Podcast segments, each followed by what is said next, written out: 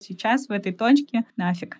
Пожалуйста, не пишите мне, если у вас нет такого руководителя. Потому что это, знаешь, как в Тиндере. Потом в понедельник выходите, и вы там дофига миллионов на этом потеряли. Ты, с одной стороны, должен захотеть это поменять, потому что пока ты этого не хочешь, хочет кто-то другой.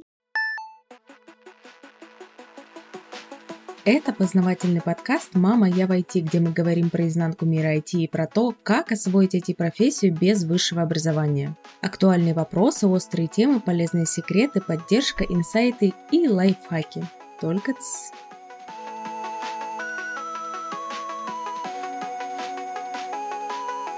Привет, друзья из интернета! Меня зовут Мария Котова, и я уже несколько лет, как могу с уверенностью сказать, что построила успешную карьеру в IT. У меня есть айтишное образование и очень большой реальный опыт работы в разных компаниях и ролях. Например, сейчас я работаю в большой австралийской IT-компании, где у меня даже есть свой отдел. Благодаря всему полученному опыту я могу подсказать, как избежать некоторых ошибок и как срезать острые углы в процессе своего айтишного пути.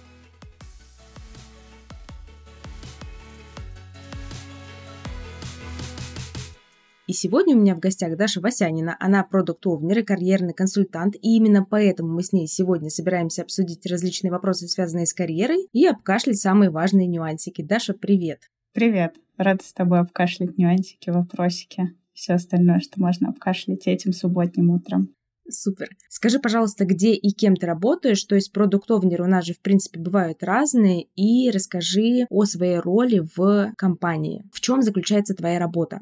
Да, на самом деле, мне кажется, что на российском рынке деление на продукт-оунера и продукт-менеджера весьма условное, Поэтому я бы не заостряла сильного внимания, как именно кого называют, потому что рынок еще недостаточно зрел, чтобы делить этих людей по тому, как они названы и по их ролям. Я последние сколько-то там месяцев, 7-8, работаю продукт-оунером в Лайме. Это российский бренд одежды. Собственно, я там отвечаю за сайт и за оба приложения пользовательских для Якома, через который можно покупать наши вещи. То есть у тебя работа в компании, которая по сути не айтишная, но те задачи, которыми ты занимаешься, они как раз таки супер айтишные, потому что чтобы сделать сайт и настроить там различные пользовательские процессы и пользовательскую историю, надо неплохо таки шарить в том, что такое интернет, в том, что такое пользователи, как пользователи тыкают кнопочки, что они вообще для этого делают и какие кнопочки на этот сайт нужно разместить. Да, собственно, действительно, core бизнес э, не айтишный в той компании, в которой я работаю сейчас. Так было тоже не всегда, но это окей менять компании отрасли. Сейчас я отвечаю, собственно, за приложение и за сайт, поэтому у меня, как у классического продукта, есть команда разработки, есть аналитик, есть дизайнер. С недавнего времени есть еще один продукт в команде. И системные аналитики, тестировщики, все, кто нужны, чтобы пилить айтишный продукт. Да, мы пилим айтишный продукт с айтишной разработкой, все как полагается.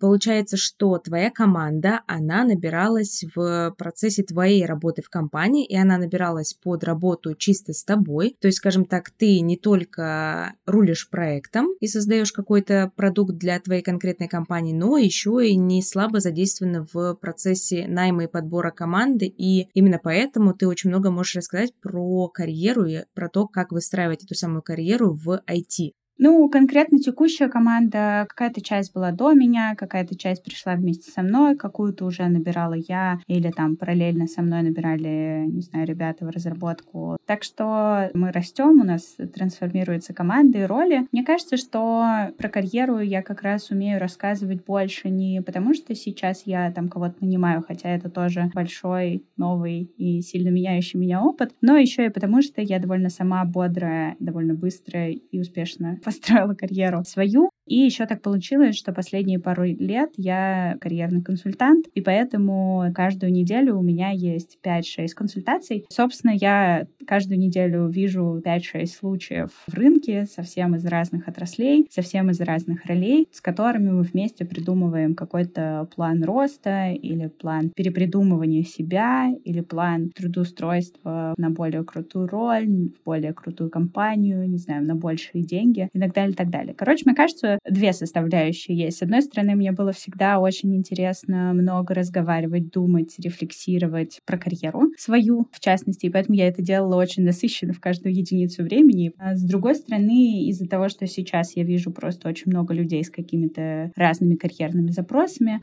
то я довольно насмотрена То есть, по сути, ты не училась на каких-то направлениях типа рекрутинга или прочего, но ты очень хорошо прочувствовала через свой опыт весь этот путь, и твой путь можно, скажем так, экстраполировать на путь других людей, и со стороны, как мы многие знаем, всегда виднее. Именно поэтому у тебя так круто получается направлять людей из их текущей точки А в точку Б.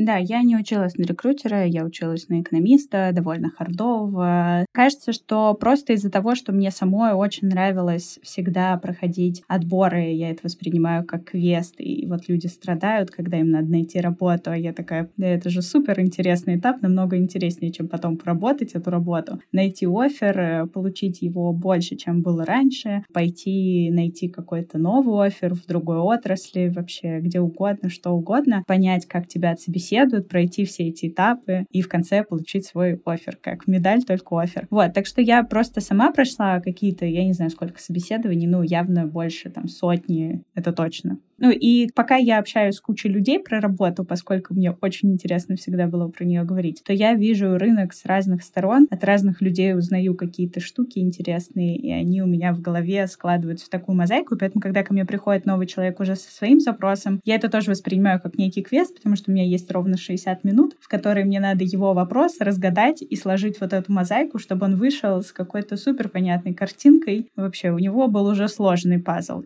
Я из этого всего вынесла, наверное, две главные мысли. Первое — это еще раз убеждаемся, что для работы в IT и даже для консалтинга в IT в определенных вопросах не обязательно иметь айтишное образование. Собственно, это то, вокруг чего построен мой блог и мой подкаст, и это еще один пример, чтобы наши слушатели убедились. И вторая мысль, на самом деле, ты права, проходить собеседование — это очень интересный квест, но, наверное, важно в этом квесте вовремя из него выйти, потому что после получения оффера, наверное, я видела такие примеры, когда людей несет дальше, они такие, а попробую-ка я пройти еще одно собеседование, вдруг мне там предложат больше. Они идут, потом идут еще на одно, и хочется их спросить в какой-то момент, да когда ты уже остановишь? Ну, типа, нормальное предложение, надо брать. А скажи, пожалуйста, у тебя чаще айтишные карьерные консультации или вообще это такой супер общий вопрос, и он имеет там 80% общих моментов как для айтишников, так и для других профессий? Слушай, ну, запросы бывают разные, и какие-то запросы я могу решать с большим разбросом в отраслях. Например, как сделать классное резюме. В целом, классное резюме примерно одинаковое для любых отраслей. Неважно, оно айтишное или нет, оно классное резюме строится по единым принципам. Есть какое-то количество запросов, конечно, которые сужают профессии, с которыми я могу помогать. Сама доменная область, она определяет то, куда можно прийти с запросами очень глубокими. А с очень такими широкими запросами, которые просто про карьеру, типа как мне перепридумать себя так, чтобы перейти из агентской работы в инхаус работу. Ну, конечно, мне не важно, что этот человек маркетолог условный, потому что это точно такая же история, как, не знаю, когда человек приходит из консалтинга, в котором я сама работала, в какой какой-то там отдел стратегии, например. Ну, и это не важно, это просто как бы одна и та же картинка. То есть это один и тот же шаблон решения, как когда человек был на стороне какого-то подрядчика, переходит на сторону заказчика. Это, короче, несложная история. И поскольку я это все решаю как квесты, мне кажется, у меня есть, конечно, уже какая-то некоторая библиотека квестов, которая определяется не каждым, что ко мне пришла Маша Иванова с кейсом, что она маркетолог такого-то типа, хочет стать маркетологом другого типа. И вот это конкретный кейс. Ну нет, конечно, я их типизирую э, немножко шире. Поэтому все очень зависит от запроса. Нет, ко мне приходят далеко не только продукты. А я думаю, что в ходе карьерных консультаций с продуктами я общаюсь, мне кажется, их процентов 30 или 40, в общем, их даже не большинство. Так что бывает по-разному. Айтишный сектор или нет? Ну, IT, конечно, процентов 80, но надо понять, что здесь есть некоторая эндогенность, потому что я веду блог про карьеру в IT и про технологии, и вот около такие штуки, и сама все время говорю про технологичные какие-то компании, про то, что они новые изобретают. В общем, в инфополе я вокруг себя создаю такое. Поэтому, конечно, очень сложно прийти, там, не знаю, декоратору свадеб ко мне, хотя хотя такое тоже иногда бывает. То есть, если запрос какой-то относительно общий, например, как мне найти работу вот примерно в такой профессии, потому что, ну, будем честны, новички, они примерно начинают с одного, с нуля, и там хард-скиллов не так уж и много, а даже если они есть, но они есть в каком-то базовом уровне, и ты просто блещешь ими на все деньги и пытаешься продать себя на собеседование. И получается, что, наверное, для новичков, для разных новичков внутри IT, то есть для разных профессий, будь то дизайнер, тестировщик, product owner и прочее, общие какие-то моменты, общая концепция покорения собеседования, она будет плюс-минус похожа, ну или, по крайней мере, перескаться процентов на 80. Да, Правильно? я думаю, да, но как раз новички, которые пытаются стать, например, дизайнерами, то есть которые только входят в профессию, ко мне, конечно, приходят в основном только продукты. Ну, потому что тех, кто хочет стать дизайнерами, им логичнее пойти, конечно, к какому-то дизайнеру, который им все расскажет, что там в самом начале, потому что я не проходила этот путь дизайнера. И поэтому вот э, профессии, которые не относятся к продукту, они обычно у людей, которые знают, что они не хотят заходить, ну, то есть они уже в какой-то профессии, там в том числе, может быть, уже в айтишной, они хотят либо расти, либо немножко диагонально уйти. Ну и да, и надо сказать, что у меня очень мало людей, которые приходят, например, которые там после университета. Просто это аудитория, с которой мы как-то не взаимодействуем сильно. Я для них не веду никакого контента особо, поэтому они и не притягивают оттягиваются и не приходят. Мне на самом деле кажется, вот я вспоминаю себя студентом и пытаюсь поставить себя на место человека, который бы взял карьерную консультацию. Типа, что мне делать с теми знаниями, которые мне дал университет, как мне это максимально полезно и эффективно применить, и что я могу по этому поводу сделать. Наверное, я пошла в бесплатный интернет, почитала там все на свете, потыкалась, помыкалась, и где-то лет через пять пришла к такому выводу, что за чужой опыт очень классно и очень эффективно платить деньги, потому что ты не проходишь весь вот этот путь с нуля самостоятельно, не собираешь все грабли, не набиваешь все шишки, но, повторюсь еще раз, когда бы я только вышла из вуза, я наверное, лет пять все-таки попробовала получать всю информацию бесплатно, просто потому что, не знаю, как у современных студентов, но у меня тогда деньги, конечно, были, потому что я работала еще с курса третьего, начала работать на третьем курсе по профессии, но не то, чтобы я хотела отдавать эти деньги не за красивые там вещи, не за современную технику, не за новый телефон, фотоаппарат или еще что-то, а принести их человеку, просто за то, что этот человек со мной поговорит. Ну, типа нет. Час. Поэтому да, все так.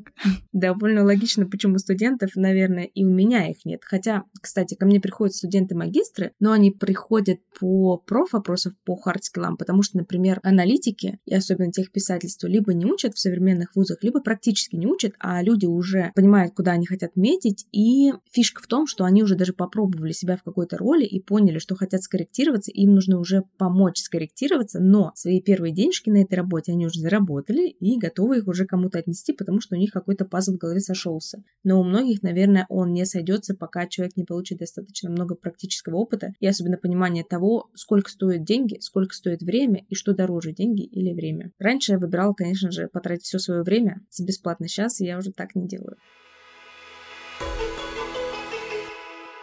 У меня есть такой вопрос как грамотно подойти к карьерному вопросу и какие вообще есть варианты развития в IT-профессиях, потому что, как ты сказала, некоторые приходят не с нуля, типа я отучился там на такого-то IT-специалиста, и вот что мне теперь с этим делать. А чаще, наверное, все же приходят с запросом, я отучился на какого-то специалиста, но мне что-то не пошло, что мне можно с этим делать, как я могу эти навыки переиспользовать, либо хотя бы часть навыков, куда мне приткнуться, куда дальше расти, а может быть я все-таки просто застрял и мне нужно как-то среагировать сориентироваться вот в моей текущей точке, чтобы сделать еще один рывок, потому что расти можно как в ширь, то есть как в соседнюю какую-то профессию, так и вверх внутри одной специальности. Как вообще грамотно подойти вот к этому карьерному вопросику? Обычно так происходит, что вот это вот я сходил, тут что-то не пошло, это занимает сколько-то лет, конечно, не то, что ты сходил на двухнедельный курс и такой, что-то мне не пошло быть дизайнером. Ну, как бы, если так, то и ради бога можно сходить еще на какой-нибудь двухнедельный курс, может быть, аналитиком зайдет быть. Если это действительно уже профессия, в которой ты сейчас, и она твоя текущая, но кажется, что пора что-то менять, это очень широкий вопрос, и хорошо бы себе позадавать вопросы, если тебе кто-то поможет в этом, то как раз он тебе будет задавать эти вопросы. Первые 20 минут консультации, они всегда про твой рассказ, то, как ты это формулируешь, такое немножко похоже на психолога. Я иногда это думаю называть карьерной терапией. Вот. В общем, то, как ты это формулируешь и как я это слышу, и задаю тебе какие-то уточняющие вопросы вглубь, вширь, в разные стороны. Соответственно, когда ко мне приходит человек и спрашивает, вот я рос, рос, рос, а дальше не понимаю, что делать. Расти вверх, расти в лидерство, расти в горизонталь, вообще уходить, я начинаю спрашивать его разные вопросы, которые вытекают из его рассказа. И обычно ты просто понимаешь, что у человека проблема с текущей компанией и с руководителем. Окей, это одна история. Вторая. У человека просто проблема с текущим функционалом. И, возможно, если он перейдет куда-то в соседнюю роль, то ему будет лучше. Или у человека проблема с ростом, ну, типа, ему не дают расти, а он уже перерос эту позицию, а его все еще там называют медлом или сеньором, хотя он там уже давно хочет рулить командой. Ну, или хотя бы попробовать рулить командой. Или он там не хочет рулить этой командой, но хочет качаться дальше как специалист и не понимает, как усилить свою экспертность условную, чтобы его как эксперта и специалиста оценили больше на этой работе.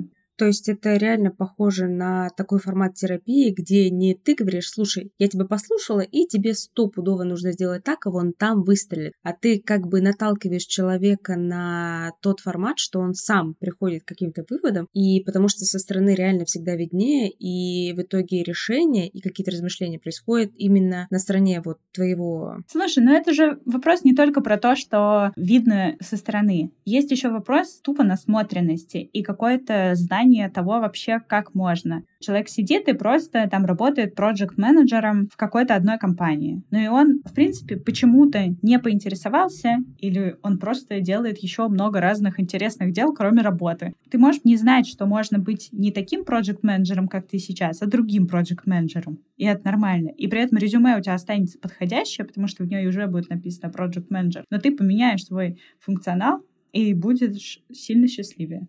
То есть ты, получается, помогаешь не только изменить даже профессию или как-то перестроить полностью карьеру, а можно остаться в рамках одной профессии просто потому, что в разных компаниях эти профессии реализованы очень сильно по-разному. Это на самом деле классно, потому что я тут недавно рассуждала про то, где ты родился. Я имею в виду не столько место или географию, там, страну или что-то такое, а скорее формат того населенного пункта, который тебя окружает. Потому что у нас такая страна, что часто едешь по трассе через деревню, думаешь, кто-то здесь вообще живет. Половина домов заброшенная, половина домов выглядит так, как будто люди здесь до сих пор занимаются традиционным хозяйством. Вот я бы здесь родилась, я бы тут что делала? И я до сих пор не могу себе ответить на этот вопрос. И я недавно как раз подумала, что то, где мы родились, очень сильно влияет на наш потенциальный выбор. То есть вообще на наличие этого выбора, потому что я, например, родилась пусть и в небольшом, но в городе, в довольно современном городе, потому что это закрытый город, там очень много средств и внимания было вокруг науки, вокруг э, предприятий и вокруг детей, потому что у этих детей, у меня в том числе существовало очень много всяких кружков, и, в принципе, вот насмотренность на будущие профессии, она была достаточно широкая. Но если бы я родилась в деревне, а сколько бы вообще у меня было вариантов, на кого пойти учиться и кем стать, когда вырасту? Ну, их, наверное, было бы сильно меньше.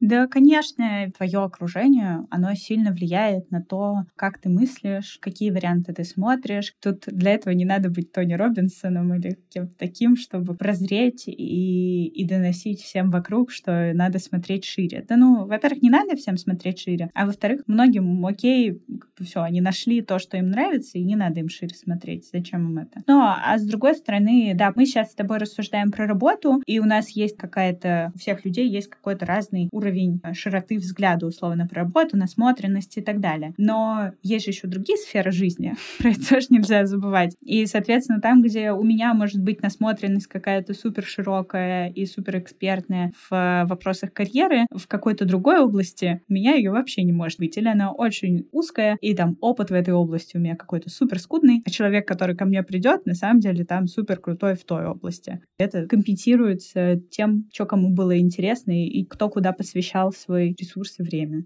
Но на самом деле, чтобы сориентировать человека в карьере, тебе не обязательно нужно шарить за его доменную область, а достаточно его опыта в ней и твоей насмотренности в каких-то смежных вопросах, чтобы это все так классно скрестить и задать какие-то более-менее точечные вопросы, которые помогут сориентироваться. Кстати, можешь ли ты подсказать, не знаю, топ-3 или топ-5 вопросов, которые ты практически всегда задаешь, чтобы наши слушатели тоже про себя их повторили, поставили на паузу, либо выписали себе, либо потом переслушали, либо просто в конце вопросы задали себе, вот о чем себя можно спросить, чтобы сориентироваться, верным ли я иду направлении, верном не в формате какой-то абсолютной истины, а вот верном для себя, нравится мне вообще то, что я делаю, нужно мне смотреть куда-то в сторону. Вот есть ли у тебя такие вопросики?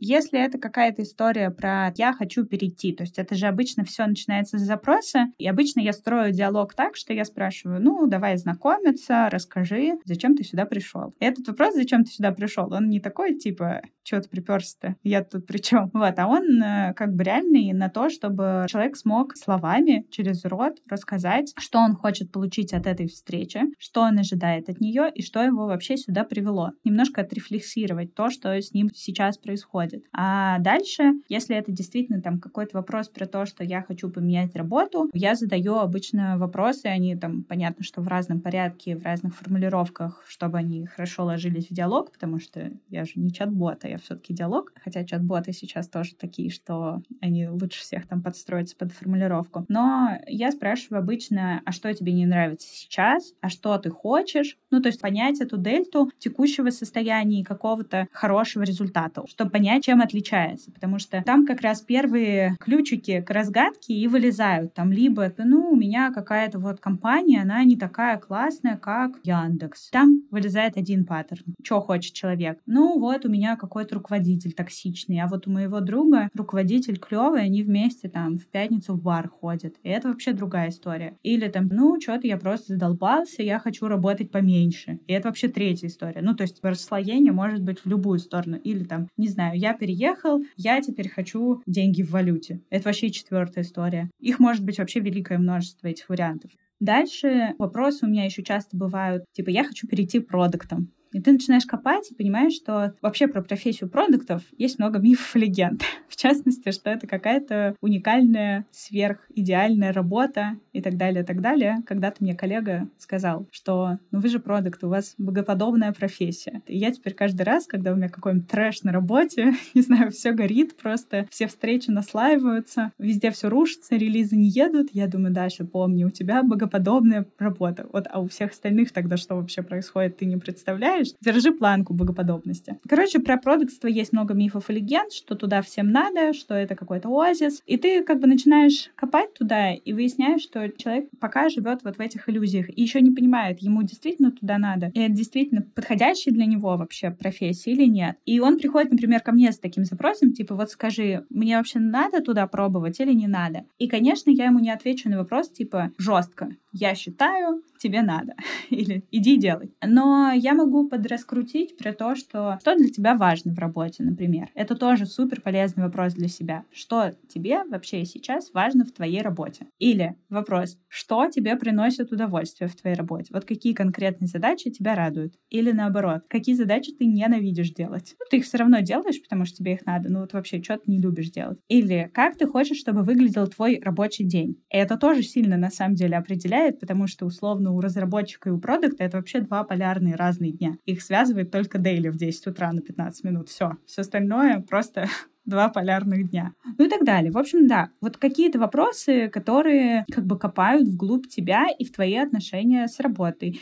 Про них, на самом деле, можно задавать не только про работу, типа, как мне нравится, как мне не нравится, как со мной надо, как со мной не надо. Но вот про разные аспекты работы, которые вас тревожат, про них можно задавать. Не знаю, тревожит вас общение с руководителем. Вы начинаете думать, окей, что для меня важно в общении с руководителем? Какие там будут, не знаю, топ-3 паттерна, и там будут три уникальных для вас ответа. Не знаю, я хочу, чтобы он разбирал со мной задачки, был всегда рядом и четко ставил мне задачи. Это один образ руководителя. Второй образ руководителя. Я хочу, чтобы он мне не мешал работать. Если что, он меня спас вот в какой-то критикал ситуации. Или третье. Я хочу, чтобы бюджет был у меня. И он там не следил за мной. Это другой вообще образ руководителя. Потом в своем резюме ты пишешь, что я умею не делать то-то, то-то, у меня такие-то достижения, я в том-то молодец, и еще я хочу, чтобы у меня был вот такой руководитель, другой меня не устраивает. Пожалуйста, не пишите мне, если у вас нет такого руководителя. Надеюсь, это была шутка. Нет, пожалуйста, давай скажем, что так нельзя писать в резюме. Так нельзя писать в резюме, потому что ни одна компания вас после этого даже на собеседование не пригласит, даже если такой руководитель есть, потому что вы будете, наверное, восприняты как человек без софт-скиллов, потому что люди бывают разные, все бывают разные, и на самом-то деле откуда рекрутеру знать, какой там руководитель при работе в IT? Потому что это знаешь, как в Тиндере, когда девушка или парень пишет типа «мне нужна» или «мне нужен», и дальше просто 30 качеств перечисляет. И ты такой, а мне-то тебя зачем лайкать, если только у тебя список требований? Вот это оно же. Так не надо делать ни в Тиндере, ни в резюме. И получается, вот эти вопросы, которые ты перечислила, как я могу понять, они на самом деле действительно не только про работу, но их можно вообще применить на любые отношения. Отношения с другими людьми, отношения с партнерами, отношения с друзьями, с родителями, ровно как и отношения с работой. То есть первый вопрос, который мы задаем, это вопрос, а что ты вообще хочешь получить от этой беседы, как ты видишь текущую ситуацию и в чем, как ты думаешь, заключается твоя проблема. Второй вопрос — это какие-то негативные аспекты, которые ты точно сейчас видишь и от которых ты хотел бы избавиться в твоей работе, ну, либо в любых других отношениях. Но раз мы про работу, то в работе. И третье — это какие-то моменты, какие-то аспекты, которых не хватает тебе в текущем твоем статусе и которые, возможно, ты хотел бы дополучить либо в другом месте, либо в другой профессии, либо в, может быть, другой даже команде, но в той же самой компании. И получается, что набор ответов на вот эти всего лишь три вопроса, он дает нам бесконечное количество вариантов, и уже после этого мы можем углубиться в ту или иную сторону, потому что их вот этих трех вопросов достаточно для того, чтобы сильно сузить направление поиска. Да, они обычно могут э, рассказать, что надо делать. Расти из разработчиков Team лида или переходить из дизайнера в агентстве в дизайнера in-house. Короче, что делать? Ну, а дальше еще обычно людям нужен путь, как это делать. И вот здесь как раз я начинаю говорить. То есть все-таки у психолога обычно клиент всю сессию говорит, а у меня все-таки обычно первую половину я задаю вопросы, кто-то второй говорит, а потом я включаюсь, и все-таки у меня есть некоторый такой монолог, чем я могу еще помочь. А есть ли какой-то общий пул рекомендаций или советов или шагов, которыми ты можешь поделиться вот относительно этой второй стадии, когда уже ты говоришь, и какие у тебя получаются рекомендации вот на этом втором этапе, и как можно сориентировать людей, которые хотели бы что-то изменить, и они уже поняли, что им нужно сделать, но пока не поняли как. Обычно как раз вот этот разговор, он более уникален, потому что если представить такое дерево, то он вот на первом шаге ты выстраиваешь как бы ветку, в которой ты идешь в итоге, ты понимаешь, куда тебе двигаться, а дальше ты уходишь вглубь корнями и понимаешь, что конкретно тебе надо сделать. Мне кажется, что в целом какие-то общие совсем советы про то, как улучшать свою карьеру, если вы уже поняли, куда вам двигаться, то это всегда про общение с людьми, про прокачивание себя и про какую-то открытость к новым способам или там к новым инструментам, вам все равно придется попробовать делать что-то новое или общаться с новыми людьми, или узнавать какие-то новые знания, или пользоваться какими-то новыми инструментами. В идеале все сразу вместе.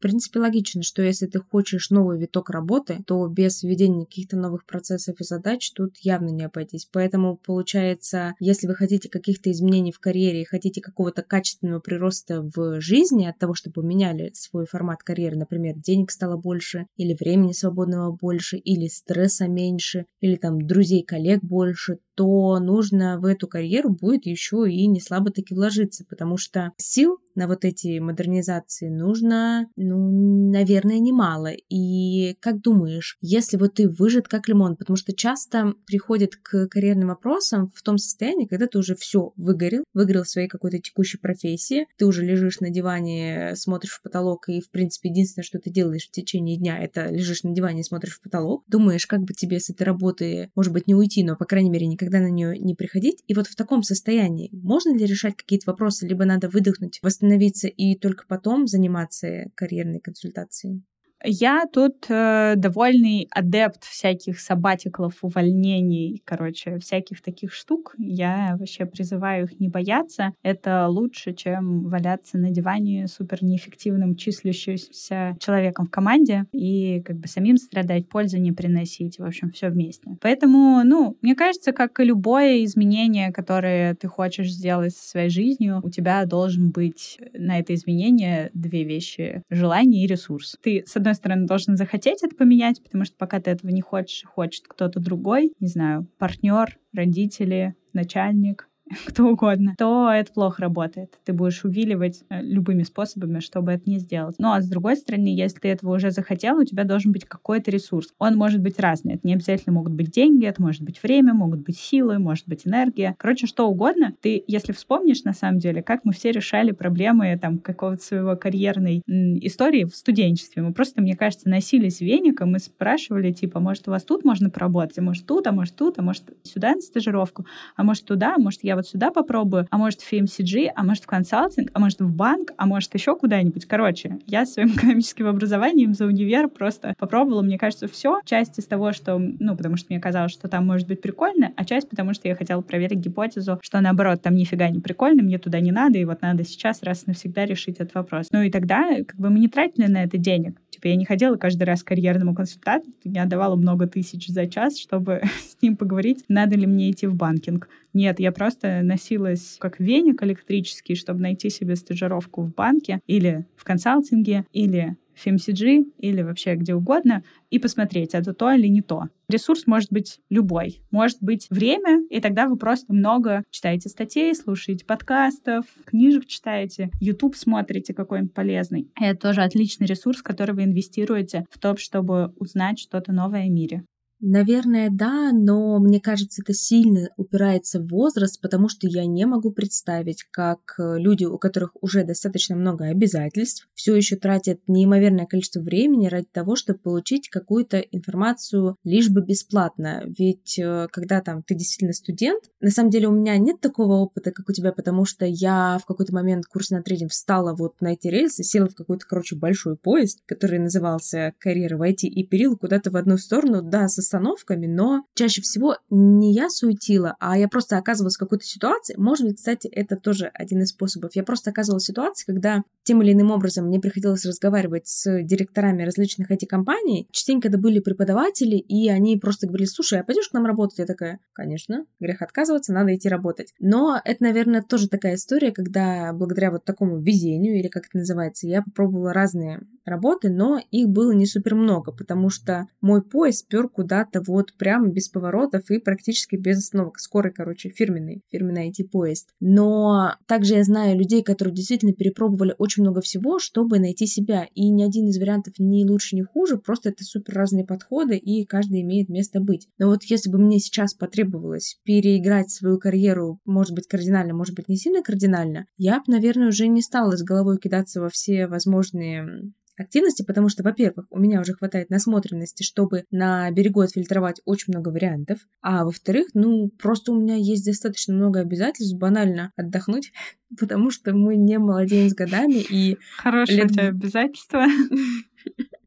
Ну, на самом деле, я слышу, очень много людей сравнивают себя, там, лет в 30-35, с собой же, 25-летним, говорят, вот тогда, когда мне было 25, я мог там 5 часов поспать и так полгода жить. Я думаю, ну, как бы ты не молодеешь. Организм, возможно, тогда тоже был против, но он просто тебе тогда не говорил, а сейчас накопил и высказал все, что хотел, не все, знаю, что терпел. Ты знаешь, мне вот тут э, полтора месяца назад исполнилось 26, и я уже не могу спать по 5 часов. Вот я сейчас думаю, что, ну вот, когда мне было 18, ну 20, ну 22 в прыжке, я заканчивала универ, вот тогда. Тогда я могла не спать, ботать, а тут я написала ТЗ одно до трех ночи. И на следующее утро мне было так хреново, что вообще не. Получается, обязательство отдыхать у тебя тоже есть.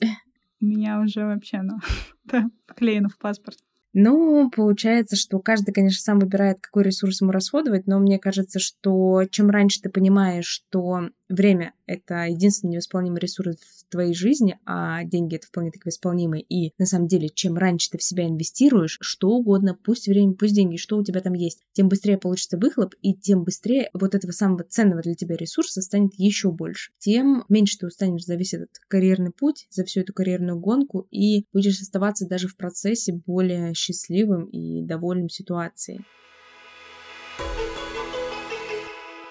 А скажи, пожалуйста, есть ли у тебя какой-то интересный кейс? Вот э, пришел к тебе человек на карьерную консультацию с каким-то определенным запросом, и, например, он в процессе этой консультации понял, либо что у него все вообще супер, и эта консультация ему особо была не нужна, просто он подтвердил то, что он и так знал, либо наоборот, он такой, я э, работал вот таким-то специалистом, а теперь я понял, что нужно все перевернуть с ног на голову, или наоборот, человек решил, что, слушай, работа это вообще не мое, вот Бали, медитации, вот это наполнение ресурсом, вот я, пожалуй, туда поеду и буду питаться энергией света. Была ли у тебя какая-нибудь такая интересная история, может быть, несколько? Про Бали и медитации, мне кажется, у меня немножко вайб другой, и немножко как бы я про другое разговариваю, поэтому я не помню, чтобы от меня вышли такие «поеду-ка я помедитирую».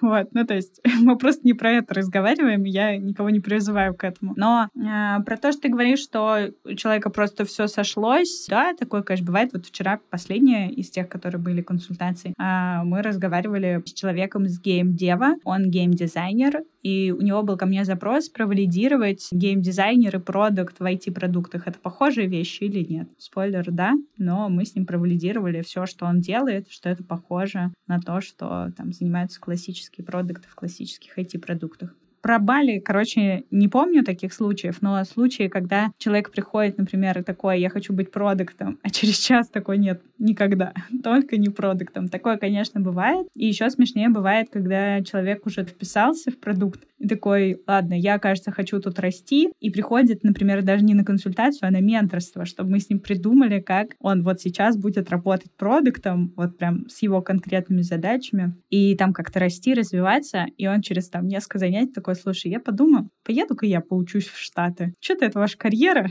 какая-то это просто фигня. Не хочу я этим заниматься, хочу поехать поучиться. Но это тоже нормально, разное бывает поучиться, чтобы потом еще раз поучиться или все-таки работать? Потому что откладывает этот Просто вопрос чтобы рано поучиться.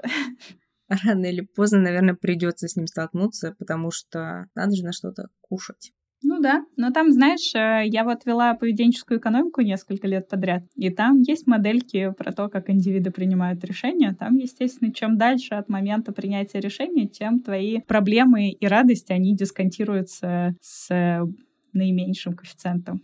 Вот сейчас, наверное, для слушателей может быть достаточно сложно. Можешь пояснить, что ты имеешь в виду? Ну да, ты когда принимаешь решение из точки сейчас, то, что тебе будет больно через пять лет, например, когда ты будешь принимать это решение, тебе не так тревожит и не столько боли приносит в моменте, чем то, что у тебя будет болеть через год или тем более сейчас. То есть чем дальше от точки отсчета, в которой ты сейчас находишься, твоя проблема или твоя радость, они как бы менее эмоциональны. Типа они меньше тебя потрясают, потому что это когда-нибудь, это проблема там Даши да. или Маши из будущего, а сейчас я живу свою замечательную жизнь, и я не хочу решать их проблемы. У меня все отлично. Да-да-да, вот сейчас я съем круассан с маскарпоне, а через неделю пойду в зал.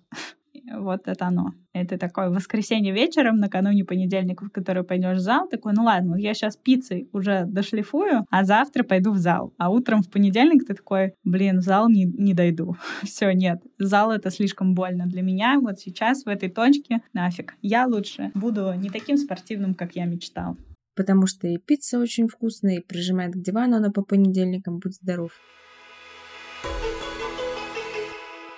А мы много сегодня говорили про продуктовнеров и про то, что даже вот тот же самый продуктовнер, как, наверное, и любой другой специалист в разных компаниях и в разных, может быть, отраслях, секторах, потому что IT — это же у нас такая прикладная штука, и она может приложиться к какой угодно сфере. IT в медицине будет немножко про одно, IT в финтехе будет немножко про другое, IT в какой-то третьей сфере будет про третье и так далее. Получается и продукты, и аналитики, и разработчики. Ну, разработчики, наверное, в меньшей степени, потому что они уже отвечают за чисто техническую часть, а вот, допустим, продукты, аналитики, возможно, дизайнеры, потому что есть какая-то специфика в конкретной стране, каких-то конкретных индустрий, которые вот должны выглядеть определенным образом. Например, в финтехе, ну, вряд ли ты будешь смешариков на экраны приложений добавлять, а в каких-то, например, развлекательных сервисах вряд ли ты будешь выдерживать четкий лаконичный стиль. Так вот, так как мы сегодня довольно много говорили про продуктовнерство, может быть, у тебя есть уже не в части карьеры, а вообще, а может быть и в части карьеры, какая-нибудь интересная история про факап и про то, как вы из него выбирались, разруливали или вообще забили?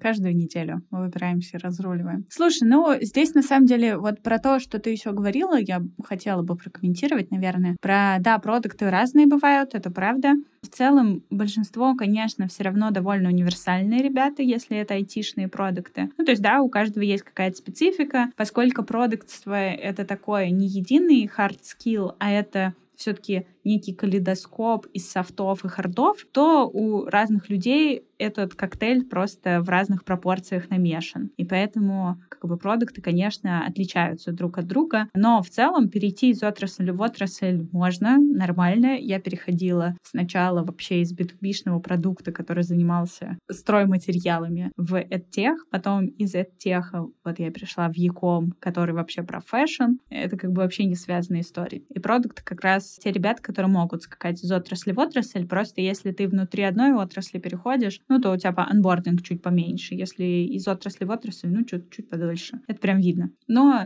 в этом нет ничего страшного.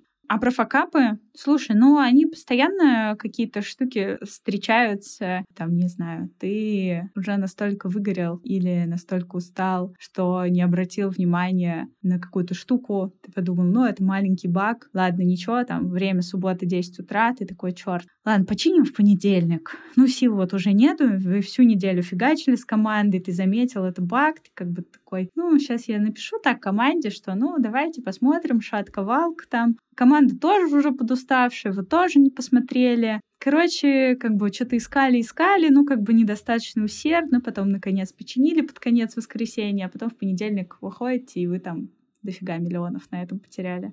Я недавно как раз писала и рассказывала про факап. Э, мне кажется, он отличный, он наглядный очень. Я когда-то работала в одном российском оттехе и запускала новую школу там. И мы очень много экспериментировали с ценообразованием. В общем, у нас были разные курсы, которые мы продавали там по разным ценам и как раз пытались понять, по какой цене надо продавать. Ну и, в общем, там был один курс за 9 тысяч, второй курс за 18. И мне как-то звонят и говорят, слушай, а когда мы это делали, еще в мои обязанности входило обучение менеджеров продаж, которые их продают, потому что там предложения все время менялись, надо было, короче, обучать вместе с этим изменением и то, что люди продают. Вот, ну, в общем, мы вроде обучили, обучили, ушли на выходные тоже, и в воскресенье мне пишут, слушай, дальше тут, значит, какой-то sales продал курс, который должен был продать за 18 тысяч, продал за 9. Я думаю, блин, ну все, просто жесть. А я еще была тогда совсем юным продуктом, там, не помню, год был опыт работы. В общем, я думаю, ну все, сейчас этого человека уволят, просто, не знаю, заберут у него эти 9 тысяч зарплаты, его детям будет нечего есть. В общем, я нарисовала себе все страшные картинки и думаю, ну,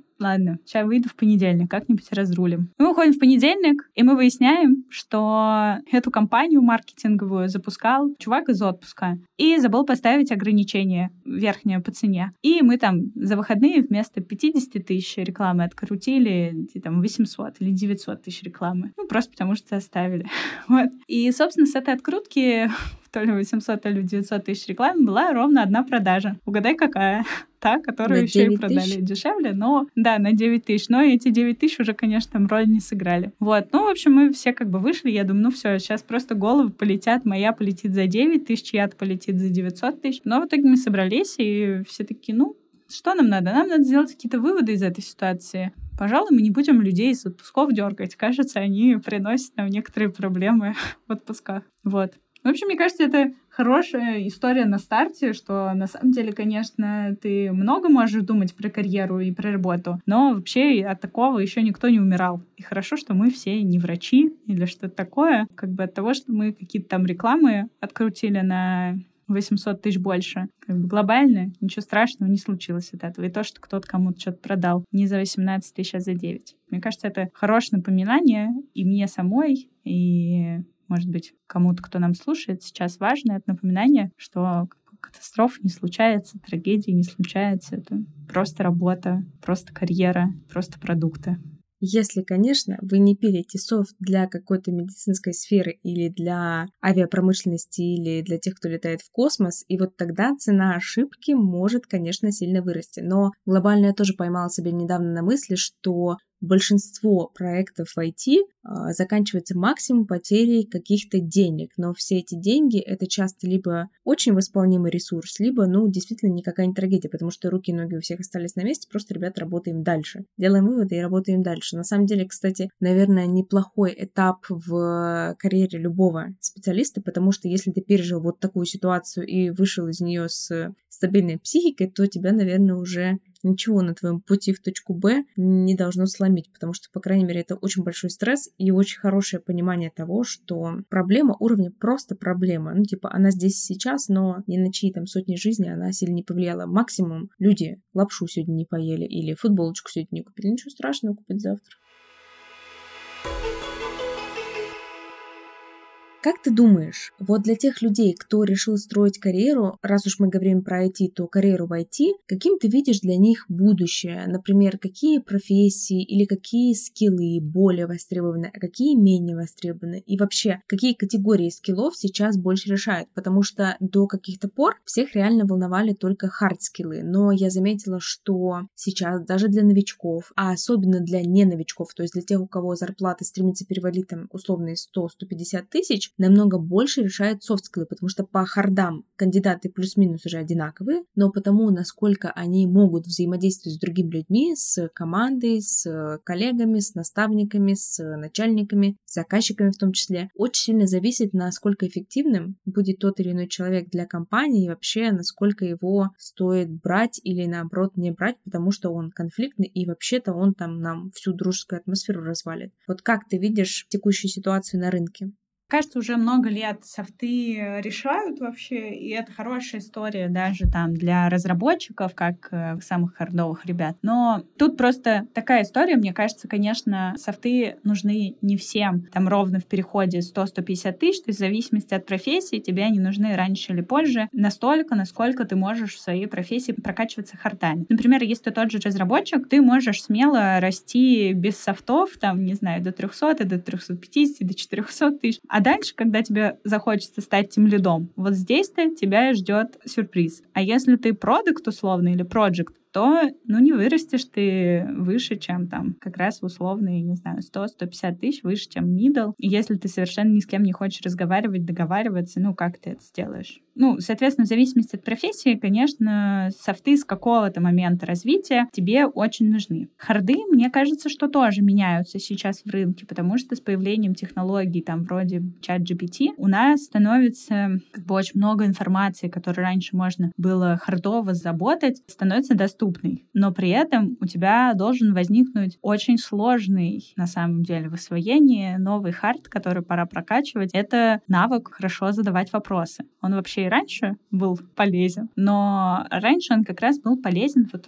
во всяких софтовых коммуникациях скорее, да, чтобы ты правильно понял человека, заказчика, чтобы он там тебе дал нужную информацию, чтобы вы с командой договорились. То есть это скорее была такая софтовая история. А сейчас это уже вопросы хардов, потому что мне надо что-то узнать у чата GPT, чтобы он мне что-то хардовое отдал, а я ему не могу это как бы это узнать, если я плохо построила запрос. На самом деле мы как раз не так давно начали применять тоже чат GPT на работе, и мне показалось, что в контексте запросов-вопросов, если ты в принципе умеешь гуглить, потому что у нас Google-то по сравнению с первыми поисковыми системами стал воспринимать вопросы ближе к человеческим, чем к каким-то алгоритмическим. И если ты умеешь гуглить, то, наверное, с чат-ботом ты тоже справишься. Но надо признать, что гуглить умеет далеко не каждый не то, что человек, но и даже айтишник, хотя, казалось бы, айтишники — это те люди, которые должны уметь находить находить информацию. И стало ли задавание вопросом хард-скиллом или софт-скиллом, наверное, поживем увидим. А вот то, что ты сказала про разработчиков, что им можно и до 300 тысяч расти без э, софт-скиллов, потому что для них решают только харды. На самом деле я была свидетелем ситуации, причем неоднократно, когда мы не брали скиллованных разработчиков в команду, причем не на позицию тимлида, когда им вроде как надо уметь взаимодействовать и делать это корректно, а вот просто разработчиков в команду. Я тогда работала еще на предыдущем месте, и мы не взяли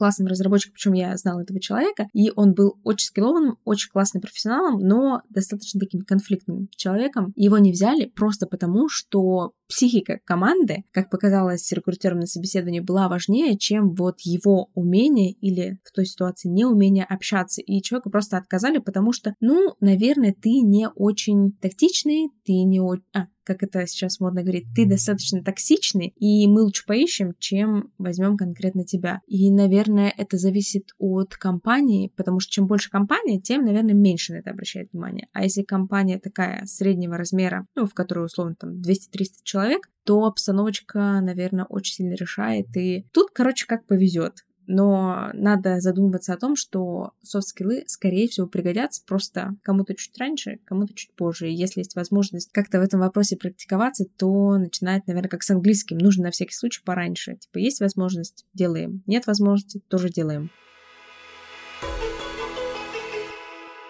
Даш, дай какой-нибудь совет начинающим или продолжающим айтишникам, которые задумались о своей карьере и которых, возможно, посетила мысль, что хочу как вон тот крутой чувак или чувиха, но у меня вот не получается или не получится, что мне вообще делать, как мне быть? Есть ли у тебя для них какая-нибудь рекомендация, которая их немножко, может быть, успокоит и направит мысли в нужное русло? Мне кажется, что здесь есть несколько мыслей, которые меня в какие-то моменты хорошо заземляли. Во-первых, есть какая-то избитая фраза, не знаю уж откуда она там пришла, к нам из статников ВКонтакте или откуда-нибудь из более приличного места. Типа она как-то так звучит. Не надо сравнивать свое начало с чьим-то продолжением. Ну, в общем, что-то такое. Примерно там в паблике Институт благородных девиц такое и писали, по-моему. Вот. Но на самом деле, если про это задуматься, это реально так. Когда ты начинаешь смотреть на другого чувака. У меня еще такое, я люблю, раньше особенно очень любила смотреть на кого-нибудь там, типа, мне 20, ему 40. Я такая, так, ну мне надо его догнать, получается.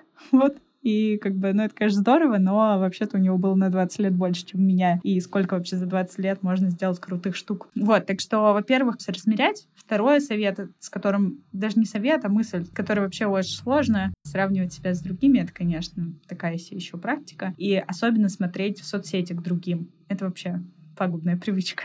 Надо так делать. Из этих двух, на самом деле, вытекает третье. Совет — попытаться пообщаться реально с этими людьми, с которыми вам кажется, что вы хотите быть как он. Это реально сильно отрезвляет, потому что все эти настроенные нами самими же наши герои социальных сетей, которых мы там себе воздвигли, они, конечно, очень часто не соответствуют действительности.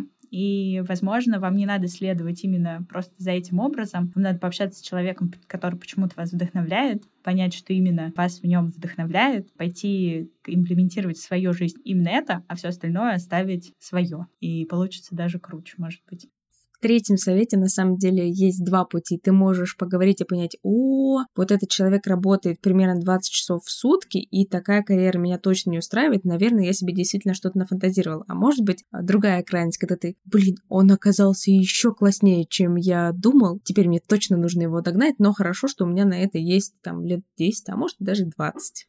Даш, спасибо большое, что ты пришла, что ты поделилась своим интересным опытом как по поводу продуктовнерства, так и по поводу карьеры, по тому, насколько карьерный вопрос может быть терапевтичным и насколько мы можем даже начать сами задавать себе вопросы. Ну а если вдруг нам нужно подумать, как ты говоришь, об кого-то, я оставлю ссылочки на твои соцсети в описании, поэтому если кому-то нужна карьерная консультация, не стесняйтесь, смело пишите. Супер, спасибо, что ты меня позвала, мне было интересно и весело общаться. Да, давай оставим ссылки, можем оставить ссылку на канал, чтобы можно было не доходить до меня, почитать. Возможно, это уже поможет. Если не поможет, welcome. Супер. Тогда на этом все. Ставьте звездочки, подписывайтесь на подкаст на той площадке, где вы его слушаете. Также подписывайтесь на мои соцсети и на соцсети Даши, ссылки будут в описании. А еще делитесь выпусками подкаста с друзьями. Услышимся в следующий вторник. Пока. Пока-пока.